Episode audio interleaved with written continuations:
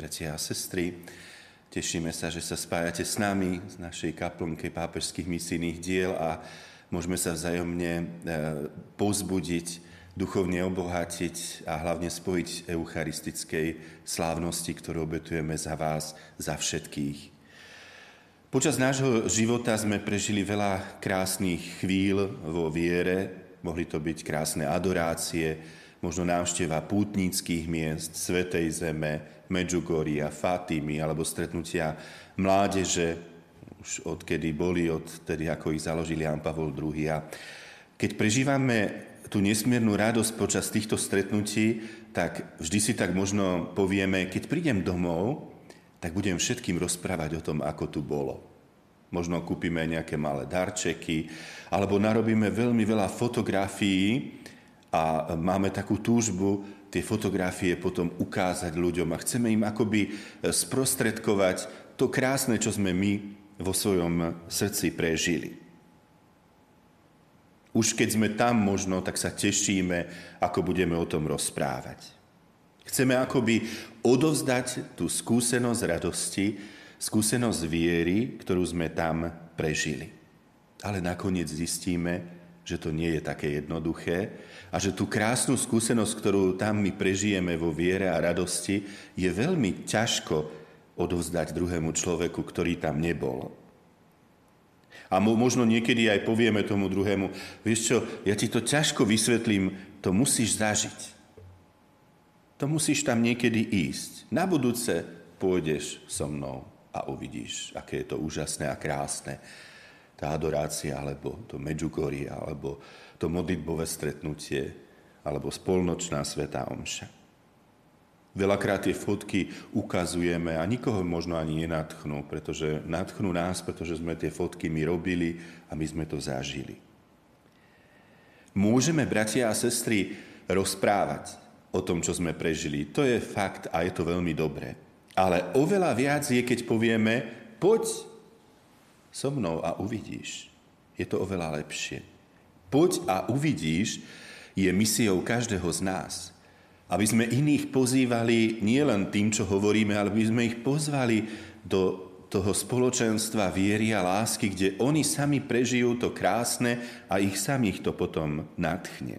Poď a uvidíš, je teda našou misiou, aby sme ľudí pozývali na stretnutia, ktoré ich môžu obohatiť, aby sme ich pozývali do svojho vnútra, možno veľakrát aj ktoré je plné radosti a viery, aby sme sa takto vzájomne vo viere, láske a nádeji aj obohacovali.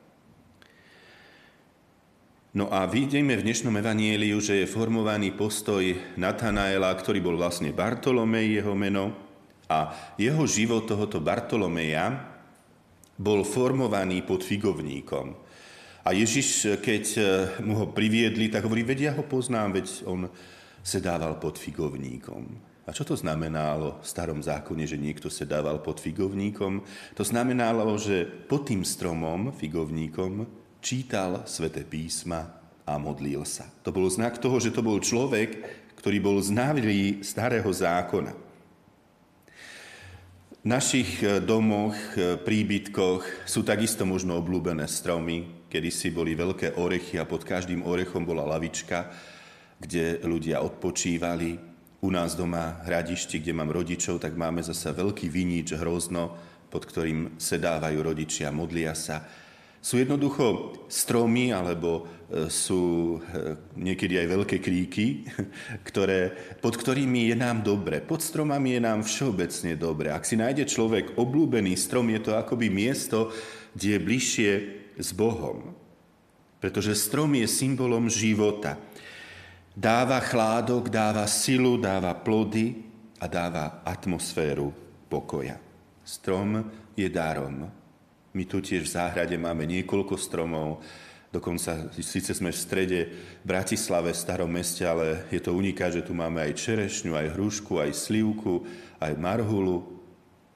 A e, keď vidíme von, tak je tam chládok, Veľakrát tam ľudia prichádzajú na kávu tej inej organizácie, ktorú tu ešte mávame a je im tam dobre. Keď pozrieme na nich, tak vidíme, že sú veľmi spokojní, pretože sú pod stromami.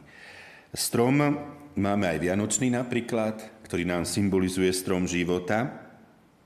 V Prúskom vo farnosti sú 700-ročné stromy tisy. Sú to vlastne kríky, ale oni rastú ako stromy, boli vyhlásené aj za stromy roka. A pod týmito stromami e, tvoril básne františkánsky e, umelec Hugolín Gavlovič, ktorého básne sú zapísané aj v UNESCO.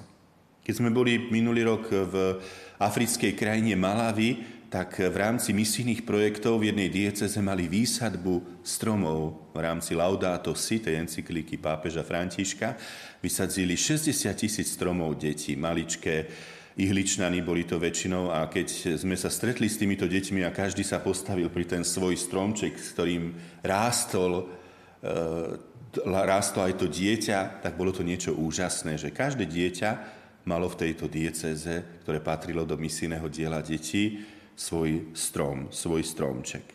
No a vidíme teda, že Natanael alebo Bartolomej bol formovaný pod týmto figovníkom, že aj pre nás je to, je to niečo také motivujúce, že nájsť si také miesto v našom živote, kde sa dobre cítime, kde máme pokoj, možno je to aj v našej izbe alebo v kaplnke, tak určite je to aj kostol, ale toto sú skôr miesta v prírode, kde akoby je nám Boh bližší. No a Ježiš, keď sa stretol s Bartolomejom, tak mu hovorí, uvidíš ešte väčšie veci, než bolo toto prvé stretnutie so mnou, s Ježišom Kristom, kráľom Izraela. A skutočne Bartolomej potom sprevádza Ježiša celý život, veď sa stal jeho apoštolom a videl aj všetky prislúbenia a videl všetky väčšie veci. Videl, ako Ježiš uzdravoval chorých, ako vyháňal zlých duchov a videl, ako ohlasoval Božie kráľovstvo medzi ľuďmi. A tak ako aj Bartolomej, aj my každí, bratia a sestry, môžeme uvidieť väčšie veci.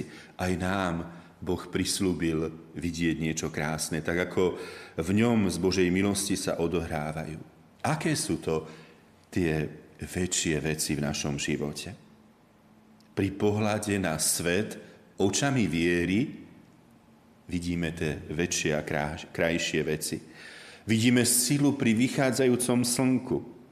Pochopíme trpezlivosť a vytrvalosť pri pohľade na kvitnúce kvety a vlniace sa obilie. Pri pohľade viery zrazu všedné veci a všední ľudia je veľakrát, ale hlavne všedné miesta nás odrazu začnú zaujímať. A to všetko preto, lebo nám srdce otvoril a obnovil Duch Svetý svojou silou a svojou láskou. Nájdime si, bratia a sestry, svoj figovník, pod ktorým sme bližšie k Bohu. Nájdime si miesto, kde sa radí modlíme, kde sa stretáme s Bohom, modlitbový kútik možno. Nájdime si čas byť, Ježi- pri, byť pred Ježišom oltárnej sviatosti a načívajme v tichu Božiemu hlasu, ktorý nám chce dať silu a lásku do nášho života. Boh miluje každého z nás. Boh má rád aj teba, ktorý v tejto chvíli počúvaš tieto slova. Boh sa v tejto chvíli chce dotknúť tvojho srdca. Jednoducho buď blízko Ježiša, buď blízko jeho slova a Ježiš sa vtedy postará o všetko. Pochválený buď Ježiš Kristus. Amen. Vypočujte si aj ďalšie zaujímavé podcasty. TV Lux nájdete na deviatich samostatných kanáloch, kde na vás čakajú relácie s pápežom Františkom, kázne, modlitby, prednášky, biblické podcasty, rozhovory, inšpiratívne epizódy na pár minút, svedectvá či podcasty určené pre deti.